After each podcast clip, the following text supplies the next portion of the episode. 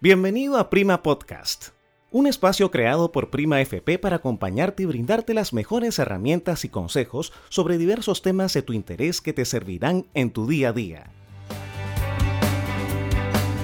Bienvenidos a un nuevo episodio de Prima Podcast. Muchos, por no decir todos, queremos alcanzar el éxito, ser felices y cumplir con nuestro propósito. Pero, ¿cuál es la verdadera diferencia entre estos tres conceptos? Cómo se relacionan entre sí. Por eso, en este episodio hablaremos sobre éxito, felicidad y propósito. Y para ello vamos a conversar con Carla Olivieri, rectora de UCAL, autora de los libros Yo fuera de la caja y Mujeres fuera de la caja, y fundadora de AION, Centro de Alto Desempeño. Carla nos explicará sobre la importancia de definir un propósito y cuál es su impacto en nuestro éxito y felicidad. Bienvenida Carla, gracias por estar aquí. Gracias por la invitación, súper feliz de estar aquí con ustedes. La mayoría de personas queremos ser exitosas. El éxito podemos decir que te hace sentir bien. ¿Es lo mismo el éxito y la felicidad? En realidad no. Sin embargo, es muy sencillo confundirse porque el éxito produce una sensación de felicidad. No es, nació mi hijo, logré ese puesto, esa promoción, ingresé a la universidad, etcétera, y te da una sensación de felicidad maravillosa. Y, pensamos que este, este éxito es lo mismo que felicidad. Pero la diferencia es que el éxito produce una felicidad momentánea. Es un momento especial, pero no te garantiza la felicidad. La felicidad es algo más profundo, es una especie de estado de ánimo, algo interno que es sostenible a lo largo del tiempo. Por supuesto que las personas felices tienen momentos duros en los que se bajonean, se deprimen y están un poco más mal, pero hay algo que tienen adentro que los regrese, regresa a una especie de centro de gravedad y eso hace sentir que su vida está como en balance, como en armonía. Es muy importante hacer esa diferencia, Carla. Y si hablamos del éxito, ¿es malo querer ser exitoso? No, porque obviamente el éxito te lleva a lograr resultados positivos. Uno apuntar a ser exitoso es, maravilloso porque significa que vas a lograr metas. Sin embargo, eh, hay que tener muy buen manejo, hay que tenerle cuidado a cómo administras tu éxito, porque te puede generar una especie de dependencia. A mí me pasó eso por muchos años y gracias a Dios que me di cuenta de, eso, que me había vuelto muy dependiente de mi éxito, de mis logros y, y el éxito es como el maquillaje. Nosotras las mujeres cuando tenemos una fiesta y te maquillas y te ves espectacular, a veces llegas a tu casa, te lavas la cara y extrañas verte como te veías el día de la fiesta. Extrañas verte así todos los días y como que no te gusta verte el espejo con tu cara como eres naturalmente.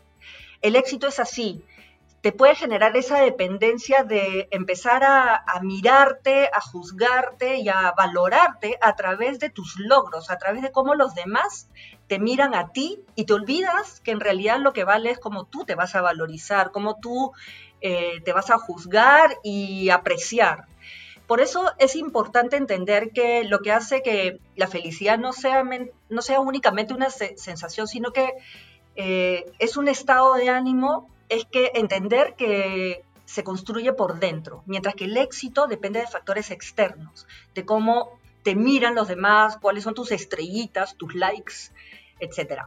Y cuando dependes únicamente de factores externos, te vuelves muy frágil. A mí me pasó. Eh, a mí me fue súper bien en el colegio, en la universidad, en el deporte, en fin, en el trabajo, ¿no? Súper bien, estrellitas por todos lados. Pero ante mi primer gran mega fracaso, cuando tuve un golpe de esos grandes en la vida, me desmoroné. ¿Por qué? Porque se me fueron las estrellitas. El éxito es como un edificio que tiene una fachada lindísima, pero con malos cimientos. Y con un terremoto se te tumba. Entonces hay que construirnos por dentro primero, construir nuestros cimientos que es lo que nos va a llevar a ser personas felices y, que, y resilientes, ¿no? Capaces de resistir golpes porque tenemos algo que te hace vivir en armonía. Es importante construir buenos cimientos para ser fuertes ante cualquier factor externo en nuestras vidas. ¿Podrías comentarnos cómo te construyes por dentro? ¿Cuáles son los factores clave para ser feliz y mantenerte motivado? Apuntar a ser feliz comienza con aprender a vivir con ilusión. Yo amo esa palabra, ilusión, y creo que todas las personas tenemos la responsabilidad de mantenernos con ilusión. La ilusión es la que puede convertir un día gris en un día soleado. Las personas eh, tenemos que aprender a vivir con, esa ilusión, es como un motor interno que te lleva hacia adelante. Eh, no solo eso, eh, la ilusión tiene que emocionarte, tiene que ser algo que, tú esperas, que te saca de la cama. Y es importante la ilusión porque despierta tu pasión, y cuando despiertas tu, pasión, vas a activar tu perseverancia, tu constancia, te vas a ser resiliente hacia, los golpes y también vas a mejorar tu, tu, salud, porque te vas a querer, te sientes bien por dentro y eso va a hacer que te provoque también sentirte bien por fuera, físicamente, mentalmente. Y la ilusión la generas definiendo un propósito. Qué interesante lo que nos comentas. Tenemos que aprender a vivir con ilusión. ¿Tú dirías que la mayoría de personas vive con un propósito? Yo creo que la pandemia ha conseguido que las, las personas valoren un poco más la importancia de vivir con un propósito. Las empresas también se han dado cuenta que lo que realmente genera un impacto es ese, ese desempeño extra de la gente. No son necesariamente los objetivos retadores de tu plan, sino un propósito que moviliza a la gente. Pero son pocas las personas y las empresas que realmente le dedican tiempo para trabajarlo, a nivel individual y a nivel em-, empresarial. Eh, o a veces queda un enunciado colgado en una pared y en una página web. Pero definir el propósito es el punto de partida, es lo que marca la gran diferencia. Mira, hay un ejemplo que a mí me encanta de los hermanos Wright, ¿no? Los que lograron el vuelo por primera vez. No tenían nada de recursos, estudios, cero. Lo único que tenían era una pasión por conseguir volar alucinante.